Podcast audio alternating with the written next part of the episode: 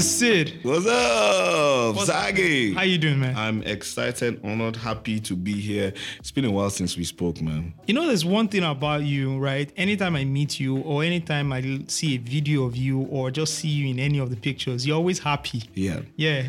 No, I think at a point in my life, I just realized that we control how we react to things. I might not be in the happiest of moods, yeah, but then I actually choose to smile or be happy about the situation. Yeah.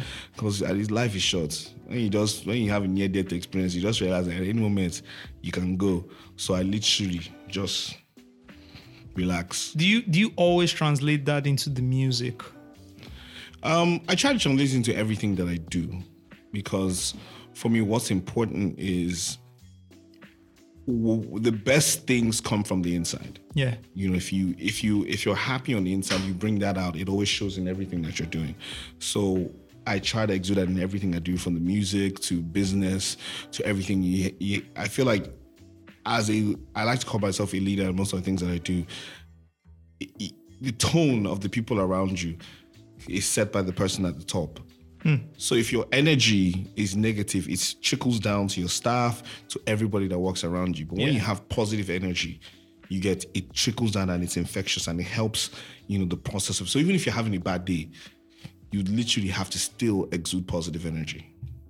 That's dope. Mm-hmm. That's dope. That's a good way to look at it. So for all you managers out there, if you guys are listening, Sid just gave you guys 101. Yes, sir. So no need to read that Harvard Business Review document anymore. But yeah, Sid, so thank you so much for, gracing the podcast. We are here to discuss Turning Point. Turning Point, turn 10. Yes. That's a lot of T's. Yeah. In 2020. In 2020, right? Yeah. And so forgive me for not, recording this then. It was a pandemic. We're in the middle of a heavy pandemic. Yeah. Everything was chaotic. So technically, turned 10 last year, if you just want to count it. If you want to remove then last year, I was underwater, so we're fine right now. Great. It's one of the most monumental albums, pop albums in Nigeria. Thank you. I think, it's not that revered, even though people kind of respect it. But like I was just mentioning before we started recording, when you talk about Olu Maintains, Maintain Reloaded, or Nice's Gongwaso, or The Banji's Entertainer, or Wande Coal's Mushin to Mo'Hits, right? This album, right, I believe this album summarizes, and it's beautiful how it was released in 2010, because I believe it just kind of summarizes everything in 2010, right? Yeah. And is also one of the driving forces, right, for this whole Afrobeats movement we have now. Yeah. I was having a conversation with eLDee on Clubhouse, and I just got into the room and he was already having a conversation with people, right? And he said, Usagi, what is the one album you think started this whole Afrobeats movement? And I said, was Mushin to Mo'Hits. And he was like, you see, that's what I've been trying to tell you guys. So I kind of validated that. And I think that's where it started from. And I strongly believe Turning Point was the album that then took it, and everybody started using these albums, Mushin to Mo'Hits, Turning Point, right, as manuals, right, to deliver pop albums. It was very simple. Yeah, I need to work with a producer. I need to get banging beats. I need to get the right things to say, right? I need to appeal to a demography, and this thing is going to catch fire. Yeah. Right? I was listening to the album again, and it is so, it's so stitched together, right? That you think you are listening to a medley. You think you're at the club and you're legit listening to a medley or like a playlist of hits. It was actually cut that way. Yeah. I like, you know what? I've always respected you because you tend to see a lot of things that people don't see. And before we go further, I really want to take this opportunity to commend you on this podcast, because without your insight to a lot of things over the years, there are a lot of things that would have been in this industry that would have gone unnoticed. Do you understand? Like the work that we put into putting that album together it was literally the thought process. I hope people still think that deep when they're working on a body of work, but we literally from track 1 to track 10 and 11 and the bonus tracks, we were like, listen, we have to do this, we have to talk about this, we have to talk about that, we have to touch this area, this song has to be about that. Okay, you want to experiment to this genre, let's experiment here. When we put the album together, we wanted it to flow and be a listening experience, like a DJ mixed it, what song would flow into each other, like it was a whole process of doing that. And I'm happy that you notice, yeah, you know, and it makes me feel good because we try to give people a very good listening experience.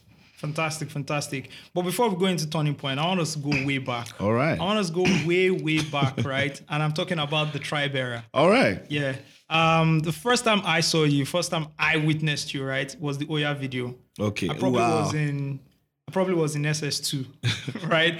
And I'm listening to it, you know, and the song is so, you know what the Tribesmen did, yeah, right? They moved music culture from reggae and raga in the 90s to more pop style, yeah, right? Blending a lot of American and Western influence. Mm. And once they, they brought the tribe together and the Oya video dropped, I'm seeing this guy in a basketball jersey and he can dance so well, but he can also rhyme and flow proper. Yeah. Where did that all start from? So I think I've always had a very... a strong inclination towards music. I mean, from, as you said, as a dancer, there's no dancing competition as a kid that I did not win. In fact, at a point in time, they would let me compete, but they wouldn't give me the first prize. So it was always in me. And then obviously growing up downstairs in the flat that we used to live, there was a guy, Uncle Henry, DJ Mannix, and he had like Tower Records, 12-inch, and Aromire and Okwebi. Yeah. And he was a DJ, so he always used to play, like, I remember the first rap I ever learned was Will Smith's Summertime. Do you know what I mean? Like, he would play that thing all the time. We'll be bringing out paper, pen, writing the lyrics, rapping, Then, what's his name?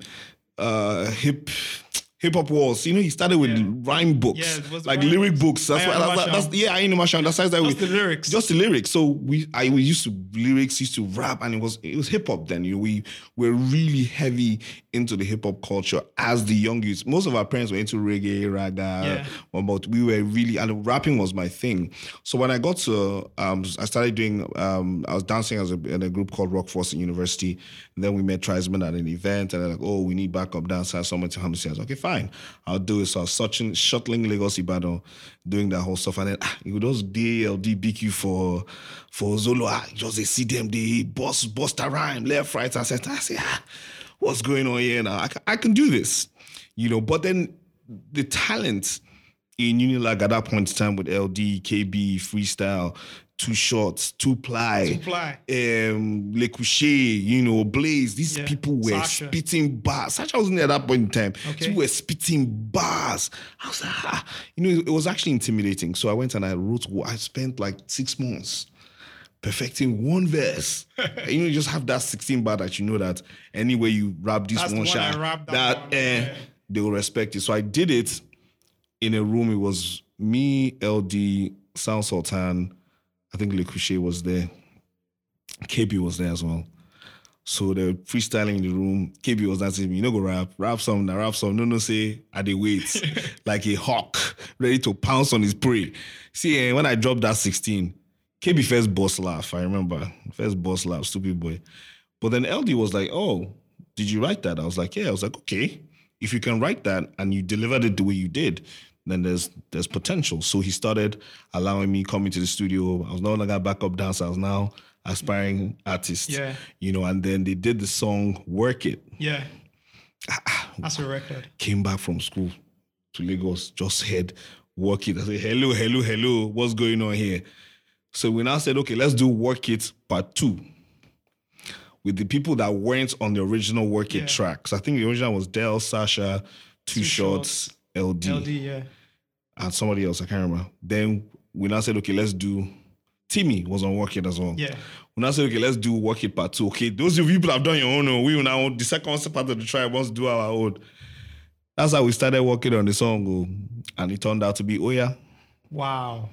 Nobody agreed to say, I'm on Work It, I'm not going to be on this track. So everybody that was on Work It ended up being on Oya. That's why if you look at the Oya, there's like 10 people on that track. Yeah. You get, I think it's like what, 5-6 minutes long. It's still to today. The record was released in 2002. Yeah. And still to today, it's probably the biggest posse cut. Yeah. And the most influential posse cut. Yeah. And then we got Ayo Shonaya, R70, who had just come into Nigeria, and he was also looking to do stuff. And that video was literally probably one of the first videos that made it onto MTV Base when they came to Nigeria, even before the P Squares. And that's one of the first videos that they selected, because it was like the crew, the tribe was, you know, and that feeling, something that you can't buy. Yeah. And that just constantly inspired me to keep working and keep getting better. How much did Sound Sultan play, you know, in the early stages of your career? Wow. Mr. Fasasi. Rest in power. Let's not even... You know, in that room that day, he... When everybody was saying, rap something, he said it from a sincere point that, listen, guy, there was encouragement to do it. And when I did it and I felt like, oh, he... constantly encouraged me, and because we're touring a lot, and you know, Sound Sultan was, you know, Jagadantis that here was on almost every single show that the Tribesmen were on. Yeah. We kept meeting, and he kept giving me different forms of encouragement all the time. And because, you know, we're all in the same thing, school, we're all educated, you understand, trying to do this music thing at the same time. And there was a little bit of a rift between the guys that were in school and the guys that were on the streets. Yeah. It was like, yeah, people are not really from the streets, but you know, dude, we kind of are, you know. Yeah. You know, but Sultan, man, his energy, he was also a dancer as well. Do you understand? Like Sultan was like me, but he had already gone there. So like, I was like, I'm going to follow this guy. His writing was unbelievable. And you always inspire. So I don't know, if you do it now, try and like this, try and like that. So when he passed, it was, I don't handle death very well. I tend to go into my shell. I'm not very expressive, but it was very painful, because when I spoke to him last, I was like, are you okay? Yeah. You know, and the next thing you just hear say, I had to shake my phone, like maybe, you shake the iPhone, it's fault or something. Yeah. But I'll never downplay the role he played in Dr. Sid becoming who he is today. I can never do that. I'll never forget. And I don't care if 20 years from now nobody remembers, but he has left a lasting legacy to me. Yeah. And that's all that's important to me. That's dope. So we all know Dr. Sid now. Oya drops. We see this guy, you know, solid verse. He's dancing. He's also in the video, Sasha's Ewaba Mijo video, and he does like one of the greatest Harlem shakes ever. If you guys are listening, you guys can pause and go on YouTube and watch the video. And Sid gives the best Harlem shake with the dust off. You remember with the dust off? It was too good. It was too good. Bro, I literally just came from Ibadan that day, because I was, you know, I was shuttling school, med school, and I literally came from it. I said, Sasha is shooting video in Ikoyi in Gerard. I just went there. The clothes where I take come off for bus. Now I just say, oh, man, forget it. Who get face cap? But that song also in itself really put Sasha on the map. It was her debut. It was her first video, first single, you know, and it was like, and you know, Tribe was pretty much the template for all crews and all record labels right now. You get, before us, there was nothing like that I know of. Mm-hmm. You know, and after that, you know, from Mo'Hits to Maven, DMW, YBNL, you know, the precursor was a Tribe. If I tell you the things that we'd we don't have enough time on this podcast. I know. Alaba, the whole, the eLDee started that. Yeah. It was with the big picture. That was the first album that was officially pirated. No, it was Plenty Nonsense. Yeah. Okay, so it was the first Plenty EP, Nonsense was the Tribesmen EP that was first. Because I was like, I want to release an album. Wow, these people are pricing. Go meet the guy, let him do it for you officially. And then score the deal. And that became the template for that. Yeah. You know, so I mean, I've been blessed to be part of a lot of iconic moments in the Nigerian music industry. And, you know, sometimes people say, you're not recognized. I don't really care. What's important to me is that I know. And when I work with the artists that I'm working with now, developing my future, I make them understand the importance of where we're coming from. If there's a generation that doesn't get it, they need to understand where we're coming from. Because if you understand where you're coming from, you have a clear picture of what you're standing on. And when you understand where you're standing, when you know how to walk and how to move, and your steps will go longer than people who don't even understand whether they're on rocky terrain or sand. Yeah. Facts. So the tribesmen split, right? Tribesmen. How did Jay-Z say the tribesmen break up? And every day I wake up, somebody got a problem with it. That's actually more his line, but we'll get to that later. So tribesmen split. Mm. eLDee, leaves for the US, and it just looks like every artist is now fully focused on their, solo projects. Yeah. Two Shots has to finish the album, so he goes to meet Big Low to finish the second half of the album. Sasha gets signed a few years to Storm Records. Mm-hmm. Everybody's just doing their thing, right? And we all know Dr. Sid was meant to drop The Prognosis. Yes. Right? Which is still an unreleased project. I have it all. Was it ever recorded? It was finished. I still have it. Who produced it? So... a lot of the stuff, it was a lot of people. So I had Cash 11. Wow. I had Big Low. I had Icon. Wow. And Lynx. I had Don Jazzy on there as well. So at that point in time, once the tribe split up, I was literally just moving around Joe Kenny. Yeah. Shout out to Joe Kenny, yo. Joe Kenny's like a pastor now on Instagram. He's just taking pictures with his wife. I'm like, Joe Kenny. So I had a lot. So I was moving around with a lot of different producers and experimenting in sound, because I think one of my greatest strengths was my versatility. Greatest strength and greatest weakness at the same time was that I had a lot of versatility, so I could sound differently on almost every single track, but that also made me lack a specific identity. Yeah. In my opinion, some people say if I hear a voice, I know it anywhere. But I felt like I had so much versatility, I couldn't. You couldn't hone down on one sound that you say, this is Dr. Sid. Do you know what I'm saying? So we worked on a lot of it. I actually finished the album was finished just before I joined Mo'Hits, and it was a question of, are you releasing? Actually, artwork, everything did. Wow! I'm telling you, finished. Track list. In fact, I think we should just drop it. Are you going to drop the project? Maybe we should just drop it on Audiomack for kicks. Honestly. Or something. Just, everybody listen to what it would have been like 20 odd years ago. Yeah. Wow. Yeah. I will for you. Yeah. We'll call it the Prognosis. We'll call it an Osage project. Let's just throw it back. I had Rugged Man. I had plenty of people on that thing. Wow. Two Ignites. That's one minute. Wow. Dope. So the next time, as a listener, as a big fan of Nigerian music, I get to see you on TV. This is when eLDee even comes back and drops it's African American. No, the Return of the King. The Return of the King, yeah. And drops the Return of the King. Dope ass album As I'm Leaving and everything. But the next time I see you, right, is in Netosi's You Should Know My P video, right? This guy, and I'm like. Vocal. So there's Jazzy there, the Mo'Hits, because the Mo'Hits were trying to get signed to Storm Records at that time. They had just come down, and I know the backstory that you were very essential in breaking Don Jazzy and the band here, because, like you said, you were an all-around guy. You could do music, you could break dance, but you even started doing music plugins and PR. Yeah, right? So I mean, we had the story is very simple. When I was in the UK as Dr. Sid touring and doing all my Don't Stop and all that stuff. Yeah. We met in London, the band Don Jazzy, through DJ Abbas and obviously Ayo Shonaya. And Don Jazzy, great guy, was with Big Brothers at the time, JJC Skills. So we had a connection. I think Don Jazzy even worked on one of the records, Who Am I, that made it onto the Big Picture album. Wow. That came out. Well, it was actually Don Jazzy. Well, kind of EP'd it. It was Lawrence. He's a younger producer. He was training at the time that did that one.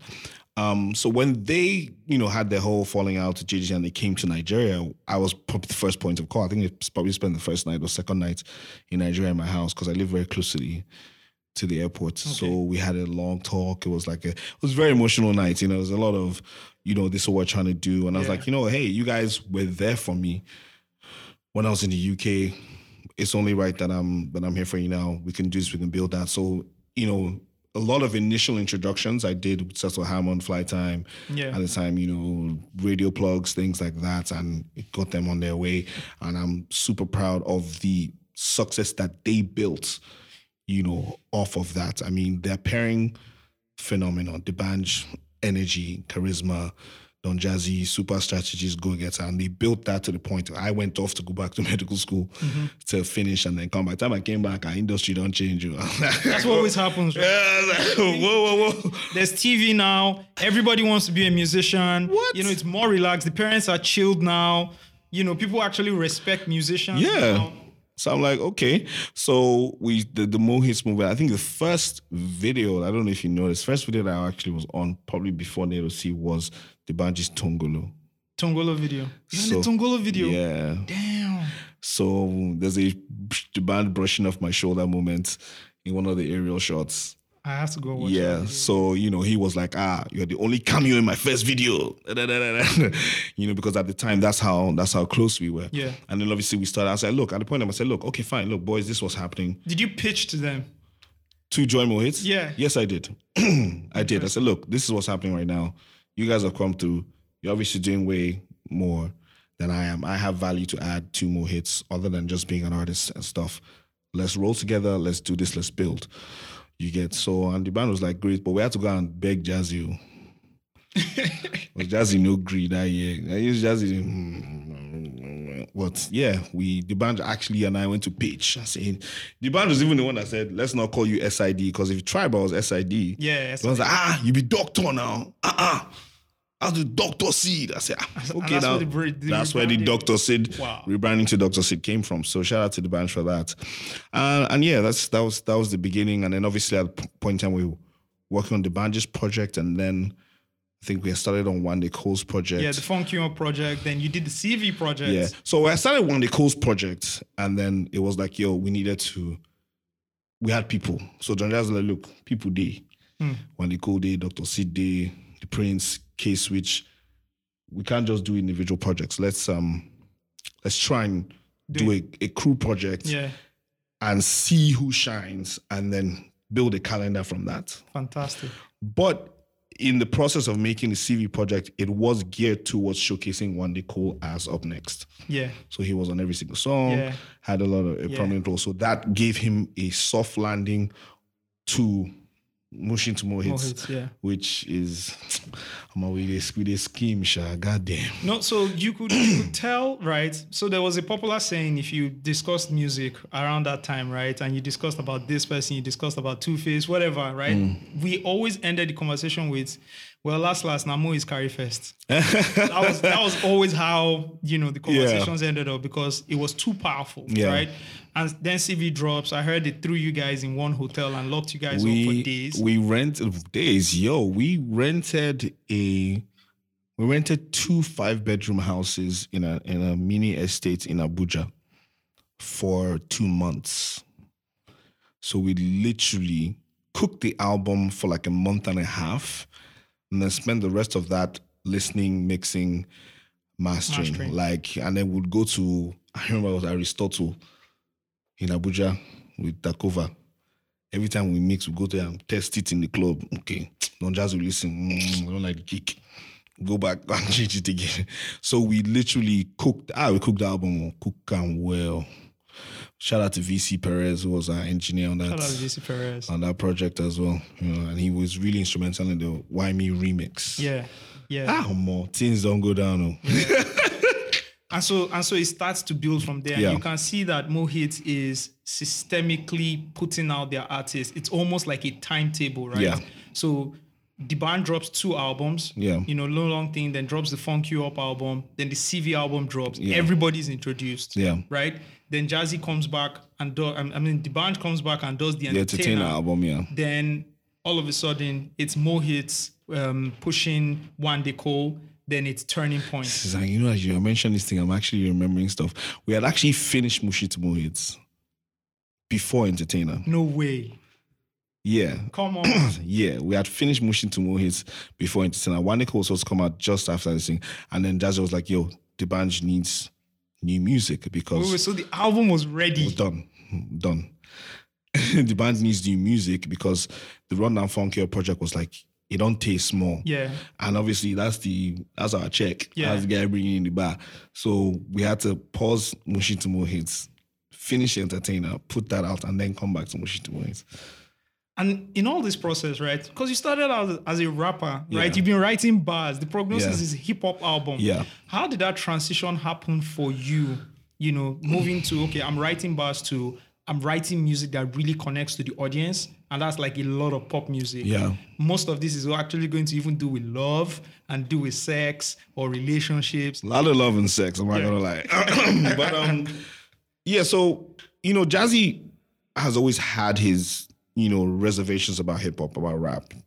It wasn't necessarily a popular genre in Nigeria.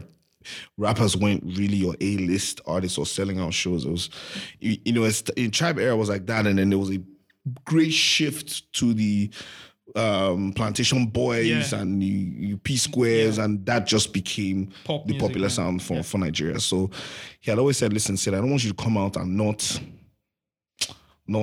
gotta kill it. So we now, when we did Mushin to Mo'Hits, just before we put it out, we did we didn't know there was a C.V. Reloaded album. The C.V. Reloaded album. Yes. So C.V. came out, Entertainer came out. Yeah. Then there was a C.V. Reloaded album that came out just around the time of Wande Coal's album, which had 2 extra tracks. 10-10. 10-10 and On My Grind. I got, I'm on my grind. Yeah. So On My Grind, I was rapping. Yeah. Fully. On My Grind was a rap record. The Prince was rapping, you were rapping, yeah. But 10-10 was the first time that I actually did a sing rap. So I did half of the verse rapping, half of the verse singing. Yeah. And it's so funny, we recorded the songs without Jazzy. Wow. So it was 10-10 On My Grind was Dr. Sid, The Prince, Wande Coal, K-Switch. Literally entering the studio and just saying... no password. You know what I'm, and we did it on different beats, and then Jazzy came and now we did the beats. I think On My Grind was Nas and Diddy. There was a track, I can't remember what it is. Wow. I can't remember what track it was, but I don't want to sample, take do that one. So Jazzy heard 10-10. I was like, okay. You can actually sing. Oh, great, but there's something there. I'm about to forget. Not great, but there's something there. No, that was a good verse. Yeah, you know the people that are around me. When they couldn't really let people rest. So when we now started working on my project, he was like, listen, I want you to do more singing. I was like, but I have to rap because, you know, my core fans are huge fans. So, you know, my core fans are hip-hop heads. You know, that's it. As a hip-hop head, that's what he said, bro, do you want to make money or do you want to rap? Which one? Because you need to let me know. That's okay, fine. Let's do a balance. I'll sing as much as I can, but I need to drop in 1 or 2 bars in there. So if you listen to most of the songs on the Turning Point album, you start off singing. And you just threw one rap verse, in there. So I think... the first song we probably did on the album was Something About You. And at the time, because I didn't really understand melodies and stuff, we would write lyrics and then Jazzy would do a melody and sing it fully. And I'll say, okay, these are Sangits, go and reproduce. Yeah. You get. So I'm going to steal. I learned how to mimic. So a lot of times people say I sound like eLDee. I sound like Jazzy. I see the eLDee in there. Yeah, so I would mimic. And eLDee was obviously the first person that I saw singing, especially on that Return to the King album. Yeah. He did quite a bit of singing. And eLDee, they sing for an IO. Yeah. So it was a lot of mimicking. Okay, sing like this. Jazzy will say, something about you, something about you, something about you, girl. I say, something about you. He said, no. something. So yeah, like I'm hearing something different. What is it? Something. So it was a long process, and I learned at that point in time that it's not just about having a great voice. You get I don't think I have a great voice personally, but I know that I can deliver music in my comfort zone that's appealing to people. Yeah. And Jazzy was one of those producers that understood how to get you out of your comfort zone, but into a new space that was commercially viable. And that's what we did on that project. Let's listen to Something About You. There's something about this girl. There's something about you, something about you, something about you, girl. There's something about you, something about you, something about you, girl. There's something about you, something about you, something about you, girl. There's something about you, something about you, something about you, girl.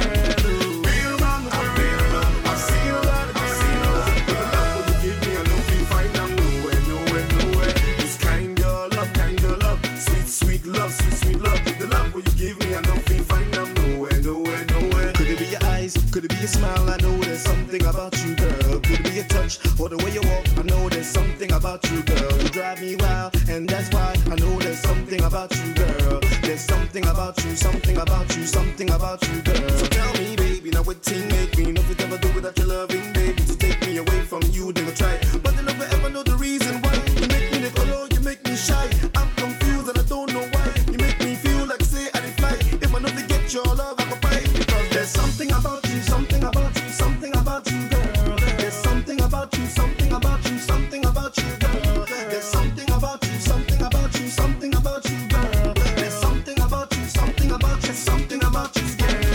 Real love, real love. I've seen a lot, I've seen a lot. But the love will give me, I don't feel fine. I'm nowhere, nowhere, nowhere. It's kind of love, sweet, sweet love, sweet, sweet love. The love will give me, I don't feel fine. I'm nowhere, nowhere, nowhere. I'm my mind, baby girl.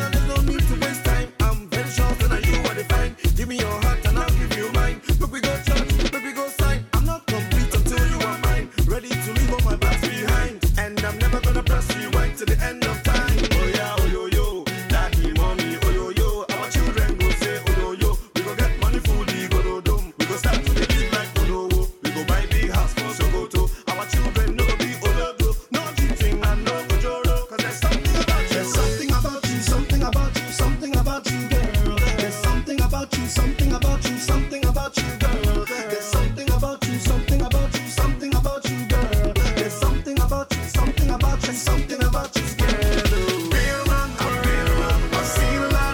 girl.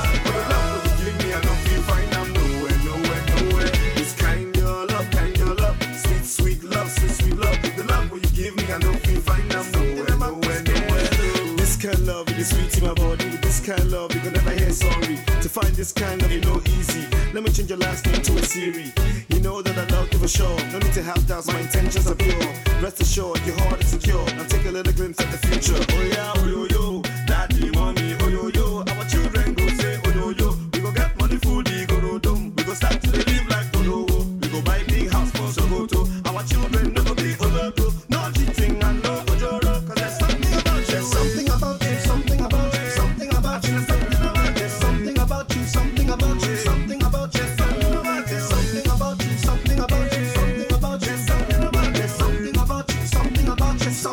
She's scared. Ooh. I've seen a lot, I've seen a lot. But the love what you give me, I don't feel fine. I'm nowhere, nowhere, nowhere. It's kind of love, sweet, sweet love, sweet, sweet love. But the love what you give me, I don't feel fine. I'm nowhere, nowhere, nowhere. I've seen a lot, I've seen a lot. But the love what you give me, I don't feel fine. I'm nowhere, nowhere, nowhere. It's real love, I've been around the world. I've seen a lot, but the love what you give me, I don't feel fine.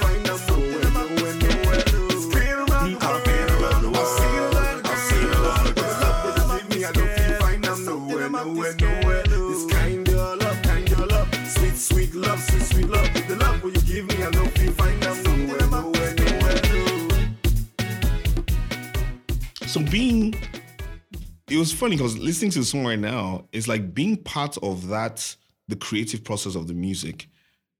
I Jazzy had a way of making you understand how to appreciate every single instrument. Yeah. So, you know, you'd hear the bass, doom, doom, doom, doom, doom, doom, doom, doom, doom, doom, doom, doom, doom, doom. Every single, the drum, the kick, the snare. That also helped me appreciate the music more, but it also changed the way that I perform. Because when I'm performing, I move my body and different parts of me to different sounds in the song. Like I'm playing the beat in my hand. I'm hearing it. And that's where you're basically... That's what I'm moving to at a particular point in time. And it sort of set my stage performance apart from everyone else. Because I think if there's one thing that the whole world that knows Dr. Sid will confirm is that on stage I'm a beast. And I don't compromise on that. That is my happy place. But being able to appreciate the music on such a molecular level changed the way I interpreted it on stage.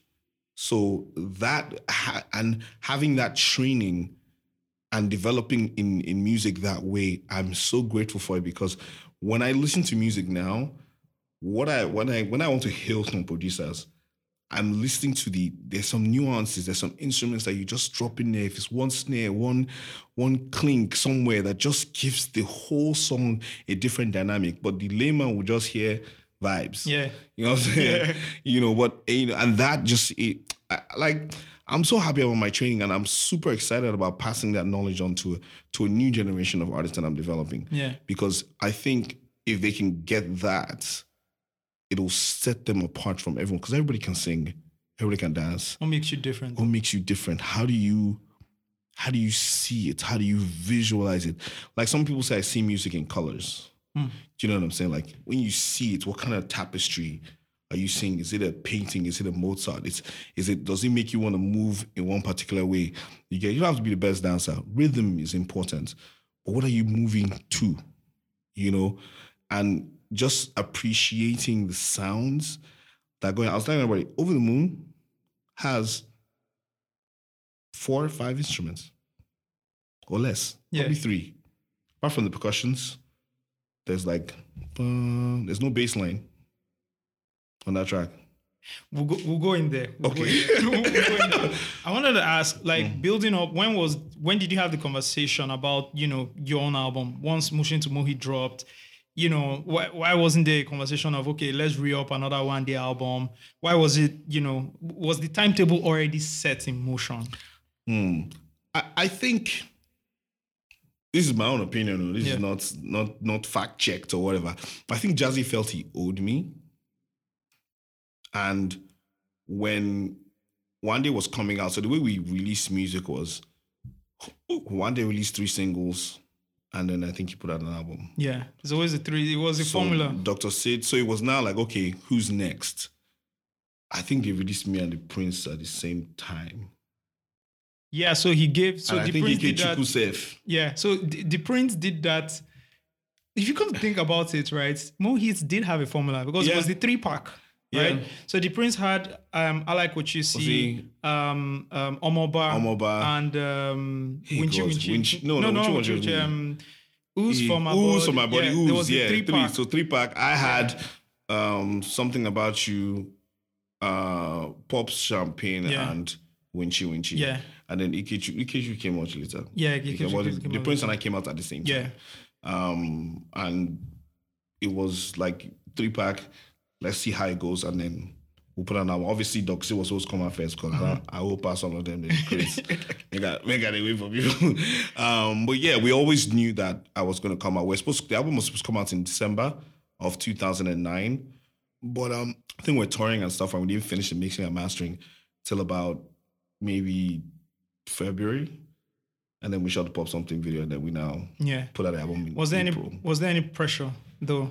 Was your debut... You had shelved the other debut, True confessions. Yeah. I felt slighted, child. How? Why? So there was a build-up to Wande Coal's release. Yeah, everybody saw it coming, There was a build-up to Wande Coal's release, and there was a fanfare, there was a concert, there was a hotel. Yeah. You know what I'm saying? There was a I didn't get that. So... I felt a little bit. Do you feel like the label at the time said, this is 50-50. That kind of thing that happened with Kanye and Rockefeller when he dropped the first album. Let's just test it. We're not too sure, but let's see. I don't know, but for me, it was,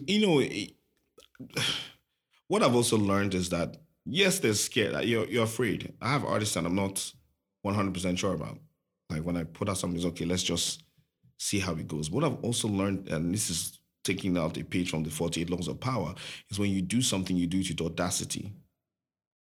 People will take you as you present yourself. So if you come in as a riffraff, dress, whatever, oh, hey, he's a bum, until you prove me otherwise. But if I come in and I give you the impression that this is the hottest thing on the planet, you take it at face value first before you form your own opinion. So the presentation of something is important. Just think about anything in life. If I give you a gift wrapped in a nice bow, it's a gift, it's exciting, you're excited about it. You might open it and it's matches. You get, or it's a mobile phone. But before you open that gift, you've built up an emotion. And music is emotional. It's everything we do in this entertainment industry is about controlling the emotions. I want to make you happy. I want to make you sad. I want to make you excited. So I think now looking back, it's a learning experience from me. So I know how to handle my artists. Mm-hmm. You understand? But at the time, I was like, why now? Where am I a hotel show now? Mm. What's happening? And then you start to feel, well, maybe they don't value you as much as they do on the Coal. But then that will now show over time. Yeah. It's the band, Don Jazzy, Wande Coal, and the rest. But then that's what the public is seeing, but that's also what you're putting out there. Yeah. If you put out, but then every single show, Dr. Sid will open, because Dr. Sid is the only person who can handle that crowd and get the energy to that level. But then that opening self gets your own negative. Yeah, because you're the first person on stage. Because you're the first person on stage. And when the hype don't reach, you're just doing booty call and close to you, but then nobody's seeing you in your element. So I've had a very interesting career that if I didn't have such a positive outlook on things and understanding the lessons that I was learning at that point in time, I'd be very bitter. Talking about presentations, right? What a way to start an album, though. What a way to start an album. You got that,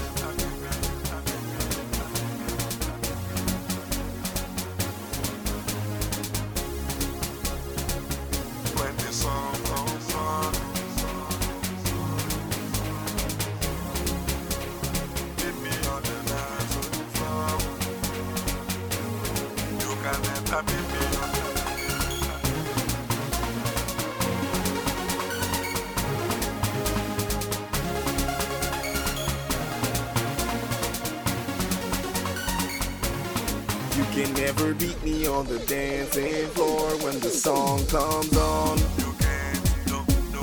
You can never beat me on the dancing floor when the song comes on. You can never beat me on the dancing floor when the song comes on.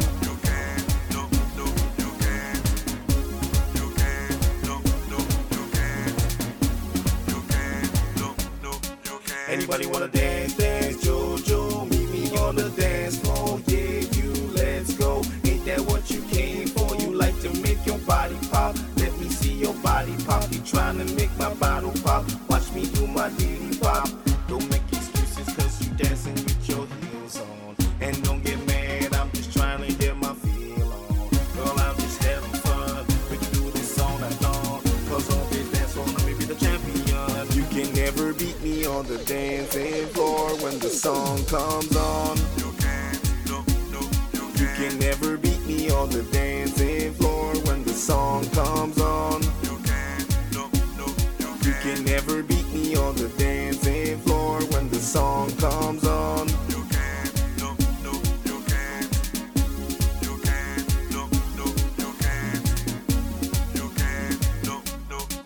If you like, make a dance, Salanta. If you like, make a dance, Kalala.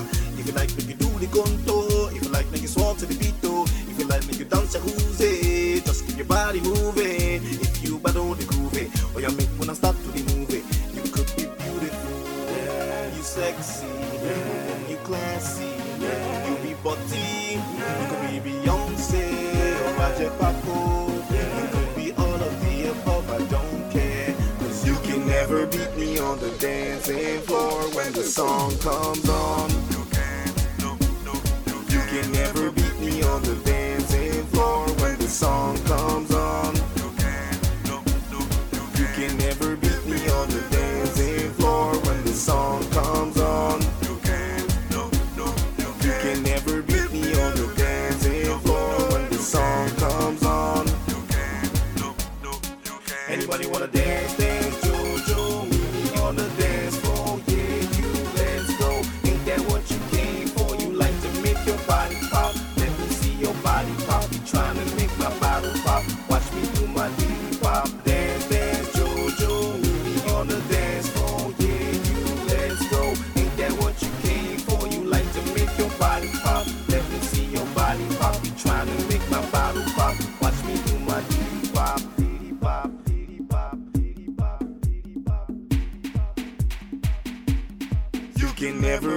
be on the dancing floor when the song comes on. You can never beat me on the dancing floor when the song comes on. You can never beat me on the dancing floor when the song comes on. You can never beat me on the dancing floor when the song comes on. When the song comes on, yeah. Right? What a way to start an album, right? It sort of set the tone for the whole album. You knew what to expect because it was party, like I said. Right now, if you listen, when I listen to this album again, it sounds like a playlist. It sounds like I went to a party and they're just giving me Nigerian jams. That's how the whole album sounds. And even previous albums, when written like that, the storytelling was very different. Yeah. Was this purposefully done, or was it, you know what, I'm just going to load you guys with hits and hits and hits, because you didn't even know they were hits, right? Yeah. So, you know, I mean, the record label was aptly named Mo'Hits, because in Jazzy's opinion, he didn't believe in an album being one or two singles and then the rest just fillers. Jazzy's idea for creating an album or a body of work was that every single song was a potential hit, like a potential number one, a potential single.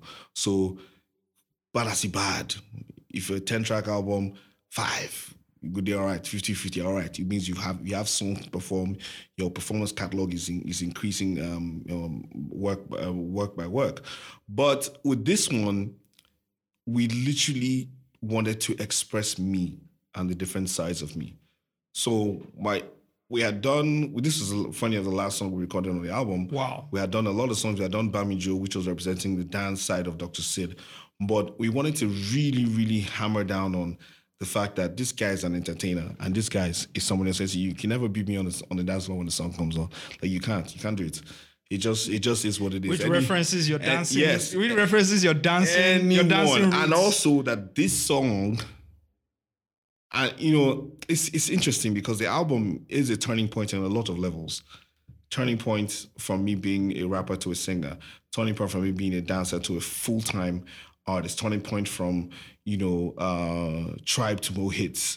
Turning point from literally saying, you know what, now we're full time into this music thing.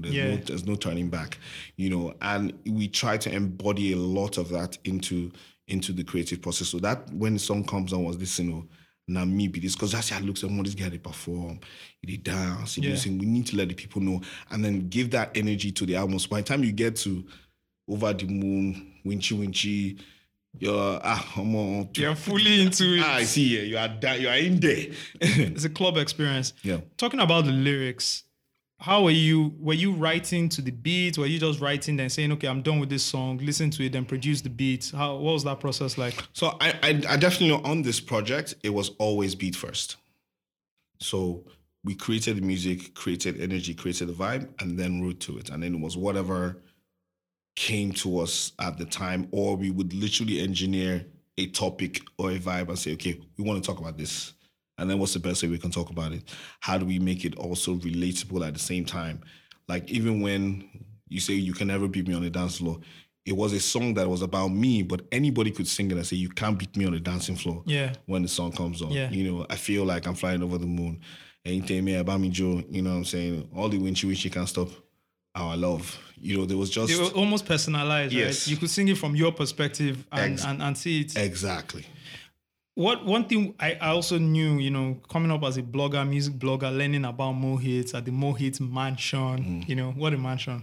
Yes. Yeah. And that year, it was a mansion with like 6 bedrooms. No, that year. So you know how the media worked? We didn't have access to the attic. I think it was a dead body up there. So just kidding. you know how media was, right? There was social media didn't exist. Well. So when you said the Mo'Hits mansion, we all thought it was a fucking mansion. Like, yeah, we thought it was the band had done the Coco mansion, all that stuff. So, yeah, like, oh, I'm going, you know. And if one of your friends was privileged to go to the Mo'Hits mansion, he also won't come back and tell you that it wasn't. No, because even the way the house was set up, I think at that point in time it was a 6-bedroom. We're renting a 6-bedroom house. But we didn't have access to there was a rooftop that we didn't have access to. So it was like 5 bedrooms. But it was huge. It was big at the time. Yeah. You get, and the way we were all in there, we had the studio set up, the living room was huge. If you made it to the first floor, you are in-house, because everybody in the parlor downstairs, was the whole building. Okay. Like the whole stretch of, so the parlor was huge. You guys, you always be there chilling, and if you made it upstairs to the upstairs parlor, you're welcome. And that's when you can even get to the studio first, you know. So, I mean, and the vibe and the energy and the camaraderie that we had was very important in each of us. Like, even though there were little rifts here and there, like the Prince and I didn't really see eye to eye on a lot of things for a very long time. Wow, you know that. Personally, we feel it bugs each other, but when it came to the music and the stage, we had a way of putting that aside and knowing that, no, this is for the crew. This stuff has to be done, you know. And I will say this from now till the day that I die: the Prince is actually one of the most talented creators that I know. I argue this thing all musically. The time. I'll tell you, right? The Prince would always give you, like, I can name 10 records. Yo. You listen to Rema today, right? You listen to Bad Commando. The first time I heard Bad Commando, Rema, I'm like, no, this is the Prince now. Yeah. Bad Commando. See, the Prince's influence, and that's what I'm saying, his influence on his artists shows, and you can tell I like to call it cooking. He has cooked them, and they understand, they trust the process. I hear him in almost every single one of their records. To the point that even when they're recording alone, when he's not there, there's a spirit that comes in that delivers hits. Prince always. Prince's catalog is bloody. It's crazy. I think now people are respecting him because of what he's done with Rema and Ruga. But before that, the Prince, his ear for music, his understanding of lamba, street talk. Yeah. No. His writing. I don't know anybody else. Maybe apart from maybe a Wande Coal, but the Prince bad. So that creative process, right? You know, so a lot of artists like to pride themselves. Oh, I'm the only one in the studio. Oh, I wrote everything myself.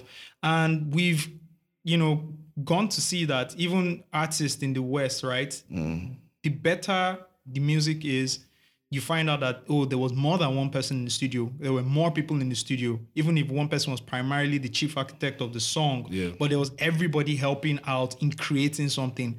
How was that process like for you when you were creating Turning Point? No, like I said, every time we worked in Mo'Hits, it was a village. We literally, everyone, I wrote a bunch of songs for Wande Coal, You Bad, Bumper to Bumper. I was in there and all those. Everybody helped around. This verse works better, Wande Coal and I spent a lot of time together, so I was heavy on a lot of the projects on Mushin to Mo'Hits. Let's not even go there. But at that time, writing credit was not something that you look for. But because we were building a community, we knew that if this song made it out of this house, we've scrutinized it, we've done devil's advocate, we've chopped, we've cut everything out and made it lean muscle, you get. And that was the process. Same thing on my project. Although on my project, I think the Prince was touring at the same time. He was pushing his stuff. Wande Coal too was out. So we didn't have as many people in there. It was mostly myself, Don Jazzy, my brother Andrew. Wande Coal would come in as well because he was on the future. Prince would come in. But the core of that process was myself, Don Jazzy, and my brother Andrew. And then Wande Coal was in that process as well. So, but I think before anything came out, everybody had to hear it. I'm like, no. That line don't make sense. Okay, this one don't make sense. Changes, okay, this one makes sense. Up. Yeah. So we had that check mechanism that made sure that whatever came out, before person go full time, you go try. How did you get Tiwa Savage in the Over the Moon video? I was going to say I was toasting that I am, but that's not it. Tiwa had... She had just come in, she had done Kele Kele Love, and I just thought the girl was hot. And I felt there was an opportunity for her. I burnt my t-shirt watching the Kele Kele video. Yeah, I probably burnt some other things too. But we had fast become friends, and I felt like if I had an opportunity to give her a shot and exposure, but also she was the hottest thing coming out of that, female coming out of that point in time. Was different, was new, was fresh. And I felt she would add a different vibe to the video. So it was a very symbiotic relationship on that video. She brought freshness and also this new artist that just come in and bust into the scene, and she's in this video. And it's funny, a lot of people don't know it was that. I'm just wondering why we would not know this. But yeah, I felt that she would have a chance to show, to get more visibility and also bring something fresh to the video from me. So it was a very symbiotic relationship. I'm happy I did that because we grew as friends and we bonded a lot on that video, and our friendship still lasts till today. Would you say Over the Moon is your biggest record? Ha! The jury is out on that one. I mean, so, okay, let's keep it to the album. Because if I throw in Suleri, then everything just... No, but you see, Pop Something is also crazy because Pop Something is my definite show closer until today. That one, the Scatter Club. But the thing is, I think I've been blessed. Like, I really have, you know. And I tell people, I said, if some Over the Moon, Pop Champagne, and something about and Suleri is my legacy, bro, I'm better off than a million other artists. Because there's a difference between the hit songs of today.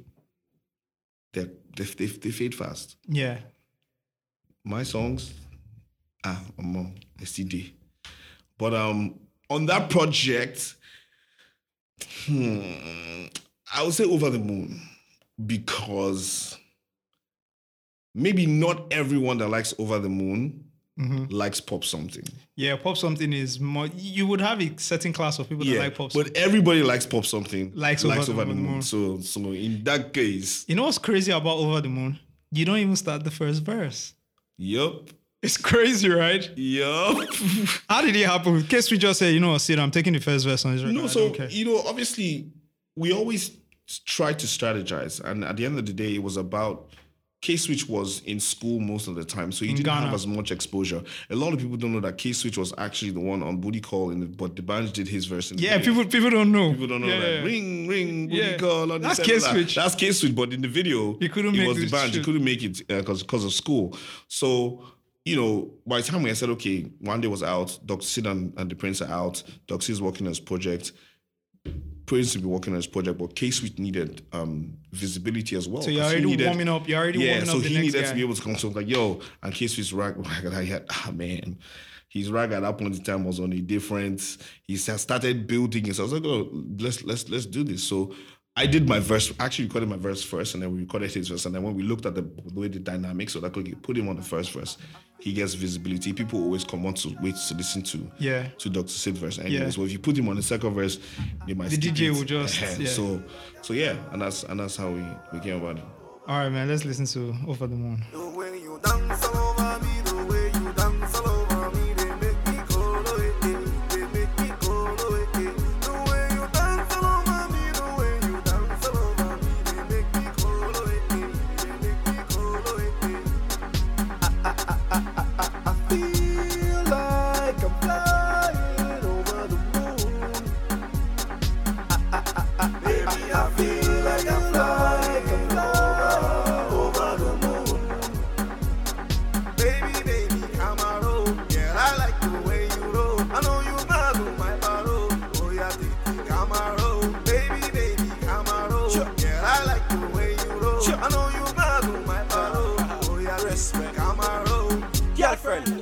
Day. You like it anytime when you swing up the waist. I make you deny the facts. Say me think about you every night always. In our class round, you're the lecturer, so me have to give you all this. Case with Dr. Sid, now you know this is done by J. Some like me nuts, some like me nuts, some like me when me light it up. When plug now the fancy drop, she wanna make me fly over the moon like astronauts. Do you know what you're doing to me? The way you have to hold and wipe at me. Everything nice and everything crisp. You already know it's a bad man.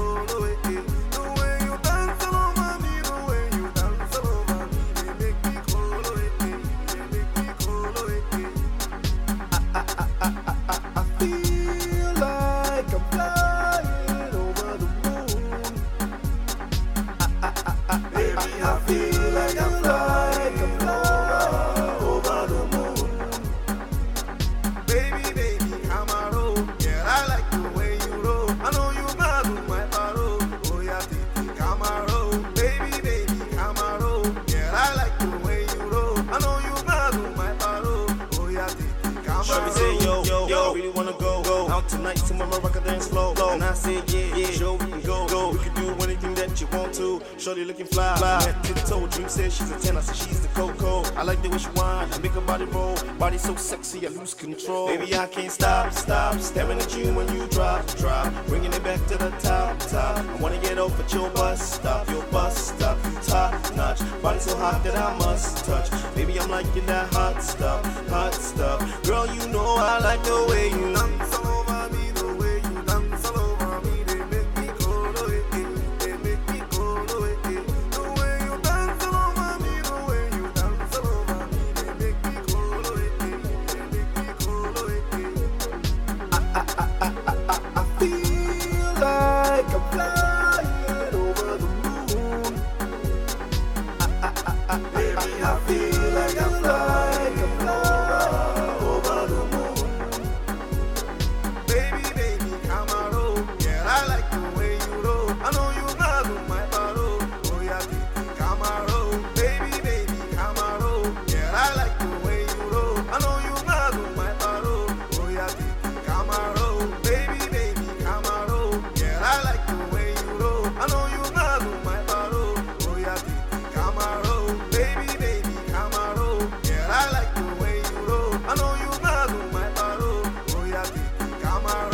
So you were talking about Wilfred. Yeah, so 2021, Uncle City's chilling in his house and my phone starts buzzing. I said, are you seeing this? Are you seeing this?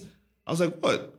Wilfred Ndidi had just won the FA Cup with Leicester City and is jamming Over the Moon in the locker room, and Jamie Vardy and Tielemans and everybody's going bong. And that video made it onto Sky Sports. Went viral. I'm like, yo, what's going on here? Yo, I'm gonna get some check. Let me check my downloads. That's where money's coming from somewhere. But I felt it was an honor to me, because if in 2021, a song that was released in 2010, 11 years later, can still elicit that type of emotion and be, it almost, for me, put it in the likes of We Are the Champions. That song is Queen. It is a standard for celebration in any sports tournament. Yeah. Do you know what I'm saying? For Over the Moon to make it into that kind of category, that literally blew my mind. And then, you know what I'm saying? What's that? Remix. I say, you want to touch a classic? Leave it. It's a classic. You have to be careful. But let me, Saz, authority, come here. Come and do remix for us. What's the science behind making evergreen records like this album? I don't know if you, like I said, we were more interested in the emotion that the songs brought out. So Over the Moon was the simplest way you can describe an emotion. I feel like I'm flying over the moon. Literally. That was it. You know, we just said, I feel like I'm flying over the moon. What? Why? Because the way you dance all over me, they make me go away. But I done that part. I said, okay, we need something that will give this song a bit of bounce. Okay, baby, Camaro. But literally, it was just, I think you just say, get one girl ready to start here. I'll never give her the credit. Yeah, she did me dirty afterwards. But yeah. Yeah, so that's it. Made you fly over the song. Yeah, and that's what I think. If you think about it, like even the songs that I've created, even songs like Pop Champagne, it is a feeling. When we celebrate, we pop champagne. Champagne is not disappearing from this world anytime soon. They still play that song in the clubs now. And people still have the same reaction they had 11 years ago. It's costing me money now. Now when they, doctor, you know, go pop. I know they pop anything. You know, they know they pop. So it was literally about, like, even if you think about a song like Something About You, there's something about you, there's something about you. The lyrics are very evergreen. Yeah. It's everyday slangs, things that people would say, but then it gets you into a spot where you think about it, you feel like, I definitely feel like I'm flying over the moon. Like, I can play it at any point in time when I feel happy or I feel like I've just achieved something. I think that helped us to create songs that would stand the test of time. And I think because you were like a bit older than the other guys in the team, you kind of created music that appealed to like a wider audience. and not just like, you know, the teens or the guys in their early 20s. I mean, people in their 40s can sing any record of this album and it appeals to them as well. Now I need to compare the song that's between the teens because those teens that year, they not change. That TikTok music, but, you know, so, and to be fair, I have to give a lot of credit to Jazzy because they're very intentional about how the songs flowed and the way they went. It was, there was always a, okay, if we don't like this, who will sing them? After how many years, we sing Neguri, they would say it would literally, we literally went through that thought process. I think it was so funny. People said that our writing was whack. Yeah. At the time. It was the purists. Yeah. The purists. Because we literally were very intentional with lyrics and there was a lot of thought. Like we were cerebral with lyrics. Like, don't make it too complicated.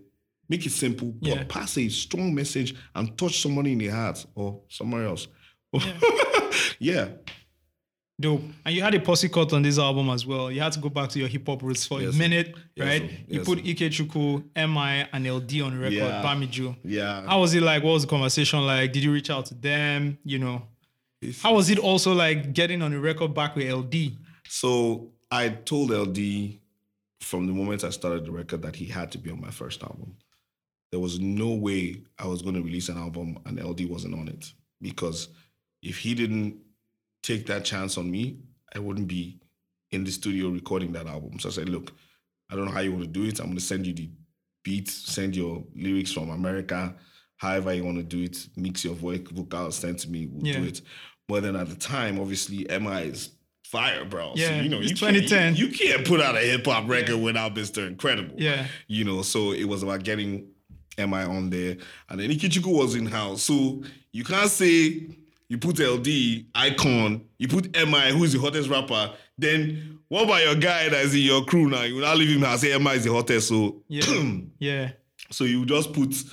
So Ike Chukwu jumped on the record. So I think he was the last person that jumped on the record. But it was very interesting. I told Jazz, listen, I have to do a rap record. I just like, if you're going to do a rap record, we have to make it commercial. You have to be able to dance to this thing. If not, you want to be doing hip-hop like Mode 9. No disrespect. Shout out to Mode 9. But, you know, at the time, I was like, oh, this thing has to be able to bang in the club. So Jazzy had to make that. That beat is hard. I put it as a... I can put it as a top 10. We can argue and fit maybe top 20. Easily a top 20 album. Easily a top 20 album. That beat went hard. Let's listen to Bamijo. Hey, baby, Bamijo. Make us see the pretty girls, they get the figure eight. Move that body and wind up your waist. Baby, Bamijo. Hey, baby, Bamijo. All my independent ladies standing that door. Pop them bottles and act like you know. Baby, Bamijo.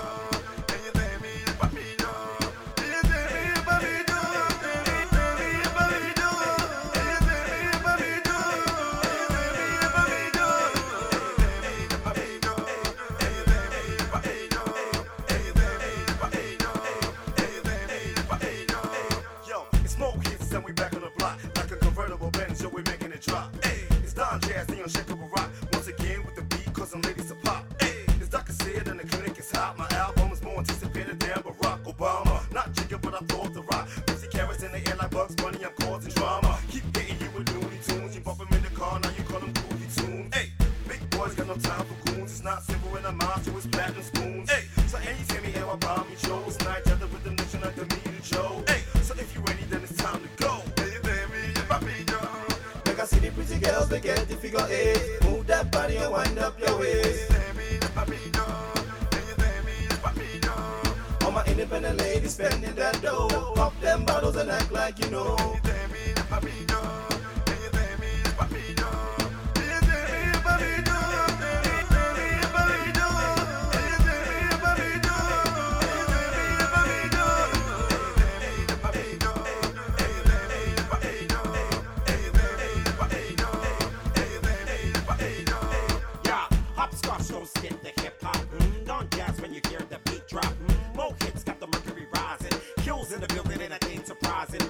She moving, got me losing my mind. Stuck in the trance, see my eyes focus on the behind. Watching the dance, I'm wondering how to get rolling her pants, clapping my hands, applauding, just making my little man stand. Ha! Yo, she's such a vibrant need for men to know she covered in the finest thing. She killing kills, a killer when she wind that thing. The mask and wondering, where did you find that thing? Yo, can you rewind that thing? Bring that booty over here, let me remind that thing. It'll hurt a little bit when I recline that thing.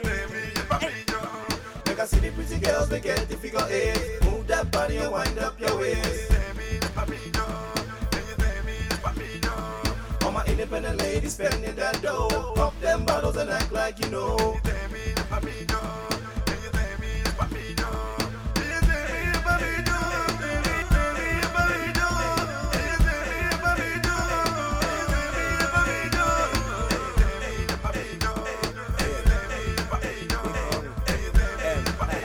It's a bird, it's a plane, let's go. Hey baby, it's your baby on the reggae, Mo'Hits one shit. Hey yo, Tom Papa J, that shake it up to say, yeah, yeah, we hit the payday. In my heyday, I've been there, Tay-Tay. And I'm so that fella like Day-Day. You think you're too hot with no lele. I'ma chin you up like a chevy. Crazy. It's the incredible lyrical, musical, medical miracle on your stereo aerial. In collabo, we make the girls say, oh, more you bottle. Pour water, we getting hotter. Mr. I am the doctor. And we so fly like helicopter. And you tell me if I be your. I see the pretty girls, they get the figure eight. Move that body and wind up your waist.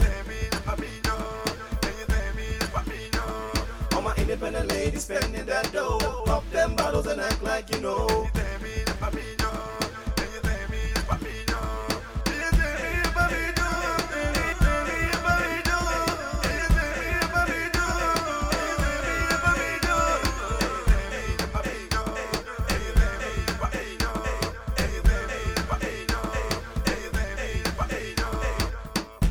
I'm on a track with Mo'Hits, promote this, we be Nigeria's dopest. Post a notice, show the hopeless. If we run the game, your claim is bogus. Paid the ransom, pop the phantom. I come through and the girls confirm he handsome. Showing up, the boy oozing swagger. Bank accounts and make your lady gaga.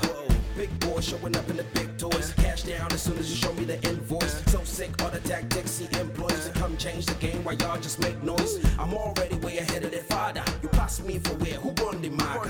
You don't take where I'm a boise hammer. Make I see the pretty girls, they get the figure eight. Move that body and wind up your waist. All my independent ladies spending that dough. Pop them bottles and act like you know.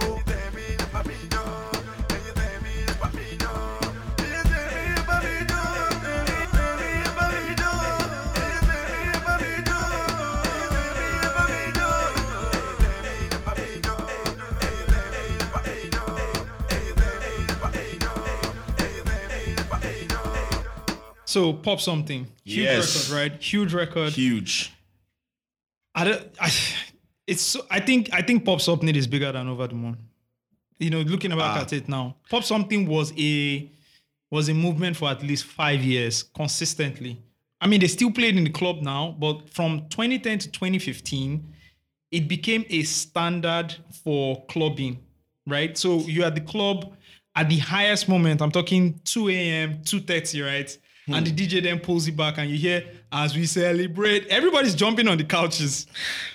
So you see, that's why I said it's a tough one to pick, because till today, Pop Something is my show closer. So it's definitely biggest. So I don't know, man. I don't know. This accolade, let's just say, is up there with a lot of the greats. But it definitely was a song that song gave me my first endorsement. First ever product placement in a music video. They paid $20,000 Christian Odije to have the champagne bottle in the video. That song got me the most amount of free drinks, got me an interview with the BBC UK. That basically, the song literally increased LVMH's sales of champagne in Africa. Wow. Literally, the song revolutionized champagne consumption on the continent. Wow. Like, that's how powerful that song was. I need to find that BBC article. Quite dope. Because it was like, before that song, people drank champagne. But when that song came out, people bought champagne. Like, they would buy champagne by the bucket loads. And the way we did the video to represent that also now spurred... It was a club experience. See, it was fire. Even when that song comes on, fire, the club is lighting up because there's fire, fire, firework everywhere. 20 bottles of champagne, 30 bottles of champagne. People want to show off. And, you know, the thing about it was at the time, we were quite notorious for spending a lot of money on champagne in the club. We used to do 60, 70, 100 bottles a night. Yeah, Mo'Hits was wild. Yeah, Mo'Hits was wild. I calculate that money now. My God. Imagine if you bought crypto then. Guy! Bitcoin. Oh, stop it.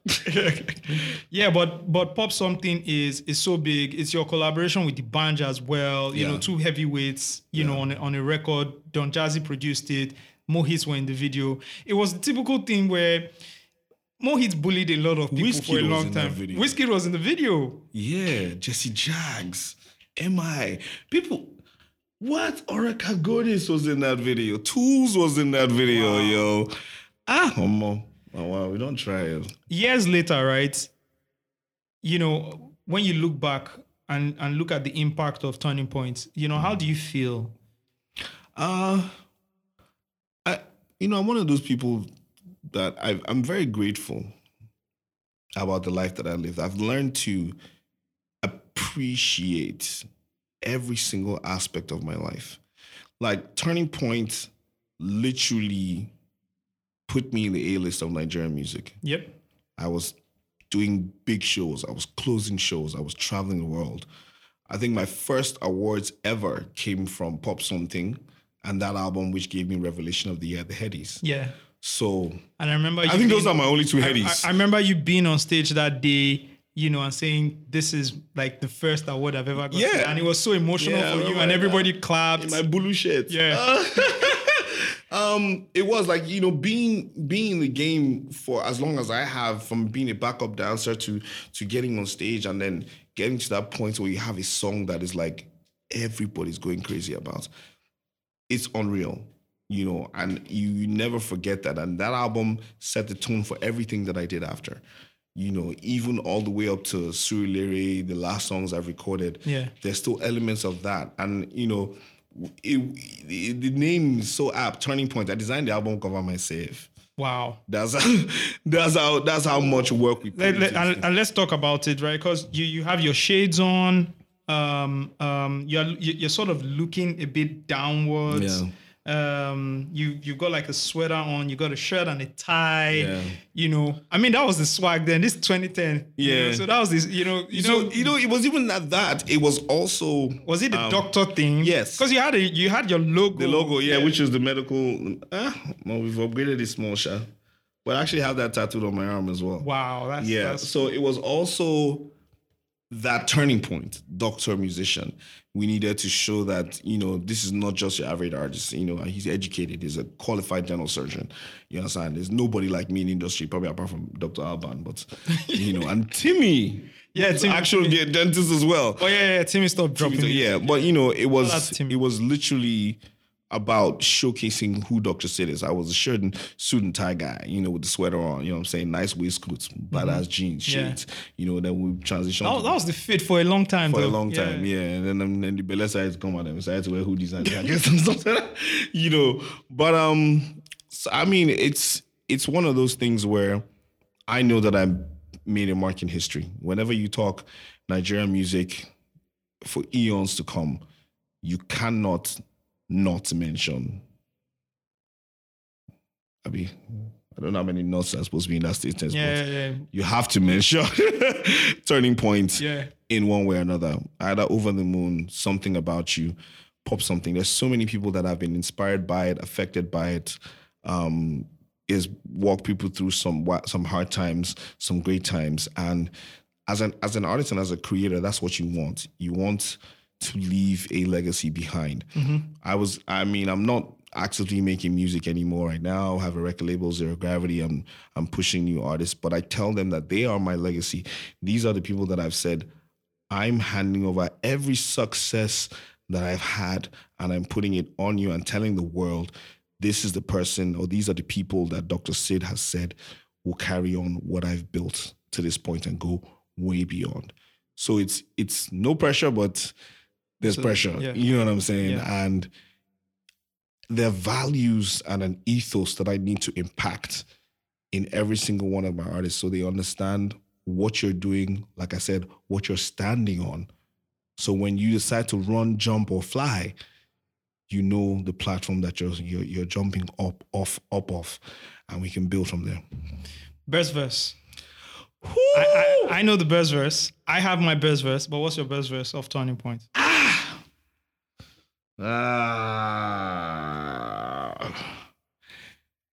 Yo, so it will be between my verse on Bami Joe and man, probably Winchi. Okay, we're getting close. Winchi. It has to be the second verse. Second verse of Winchi. Yeah. Second verse of Winchi. Baby, hello. You know. Shemo to lefe hello. You be like J-Lo. Hello. Okay, let's go. We can leave today, not tomorrow. Like Beyonce, I see your halo. Don't expect me just to let go. No. I don't go let go. So, what's up? Oh yeah, come make we go chop up. Go to club where we can pop up. Feel the bedroom and start to jump up. Hey, jump up like something. I say pop up. Hey. How did you come out of that? It's a sick verse. It was a vibe, and Jazzy came up with the melody. Because you rapped on the first verse. Yeah. The first verse is rap. And then we had to now there was an energy, there was a spirit in this. Hello, let's go. And you know what that took me back to? That just took me back to Tribe era. Yeah. That took me back to how Tribe used to create characters, comical characters, and then infuse them in the verses, right? So from Plenty Nonsense to Tiwa Carry and Go, right? Yeah. That's actually one of my favorite videos to make. Which one? Tifo Lake Angle. Yeah, so cringe as well. But the craziest part is where Freestyle is actually uninstalling the DSTV. Yeah. Yo, classic. I think I even got the buddies to watch it like a few weeks ago. Like this is just, there's just a difference with the way we did stuff back then. You know? Would you advise like artists now to go like as far back as, you know, that era to watch? Is there any point? Yes, there is. There is, because there's something that's missing now that was existing then. And if you can find a way to bring some of that back into what's happening now, you set yourself apart from what's happening now. Yeah. And you also bring in a certain level of nostalgia to certain people. If you notice, Americans and the world, they're very good at bringing back old songs. Add an old instrumental, an old beat, old lyric, changing it. You know, Tory Lanez will do Say It by On Vogue. Yeah. Wow, sounds like a brand new song. Or even the Spider-Man movie, the new Spider-Man movie I watched yesterday at the cinema, and they brought back Andrew Garfield and Tobey Maguire. And now they're talking about Andrew Garfield continuing as Spider-Man in the Amazing Spider-Man series. Crazy. Yeah. But you know, so it's literally about and someone said back catalog optimization. Mm. How do you look back at what you've done and optimize it for the present? You know, I have to be able to look at how I can take Over the Moon and create it in a new way that appeals to a new audience, but still keeps the essence of the original of those songs. Turning Point is an album that I would love to make, and I'm a piano refix of the entire project. You know, get back in the studio, just create the bounce and have it in there. Look at how many versions of Amino you have. Yeah, you want to bamba, you want to chill with the big boys, you know. Yeah. You know, so, and it's literally, how do you optimize that? Because music is evergreen. It's not going to die. We're going to be listening. I mean, some people, I'm still listening to Aretha Franklin. True. You know what I'm saying? Yeah. Fella. Most importantly, instant success is nice. How do you make music? And in 10 years, somebody look back and say, that song bad. Mm. You understand? Mm-hmm. My artists, if they notice, the songs that move me are the songs that elicit an emotion that I can picture something. I can create a memory out of that song. It brings back a different memory every single time, or the same memory every time I hear it. And those are the things that stand the test of time. And I'm happy that with Turning Point, we created songs that will touch people, and hopefully 20, 30 years from now, they'll still be talking about it. Let's wrap it up with Pop Something. Okay.